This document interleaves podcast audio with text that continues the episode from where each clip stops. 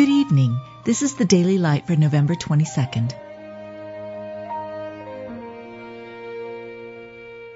Be thou my vision, O Lord of my heart, not be all else to me, save that thou art. There is a hope of a tree, if it be cut down, that it will sprout again, and that the tender branch thereof will not cease. A bruised reed shall he not break.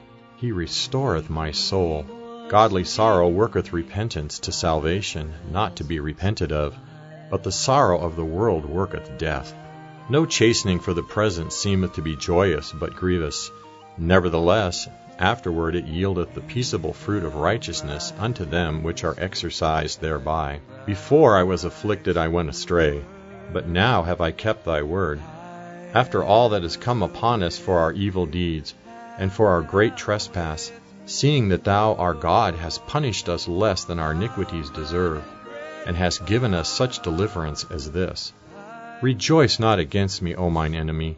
When I fall, I shall arise. When I sit in darkness, the Lord shall be a light unto me. He will bring me forth to the light, and I shall behold his righteousness.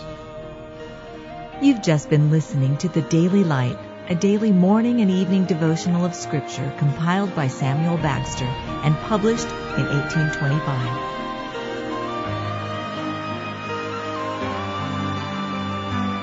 High King